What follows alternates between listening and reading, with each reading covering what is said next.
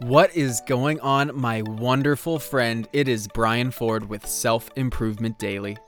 Take ownership of your personal development one tip at a time. This one might sound counterintuitive, but it's important. I am a huge advocate for taking action. I think that the majority of the limitations we experience exist in the thought of doing something and not in the act of doing it. If you really lean into this and take powerful action on a consistent basis, then you know how effective this is. But just like anything, too much is too much. You need to make sure you're taking care of yourself, that you don't burn yourself out, and you need to give yourself a rest every once in a while. Believe it or not, this even makes sense through the lens of productivity. Working at 50% capacity for 10 hours accomplishes less than working 6 hours at 100%. And that's where taking a rest comes in.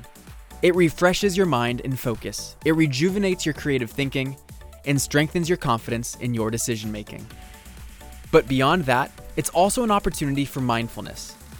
In taking a break, you give yourself time to be a human being, not a human doing, and it's incredibly helpful.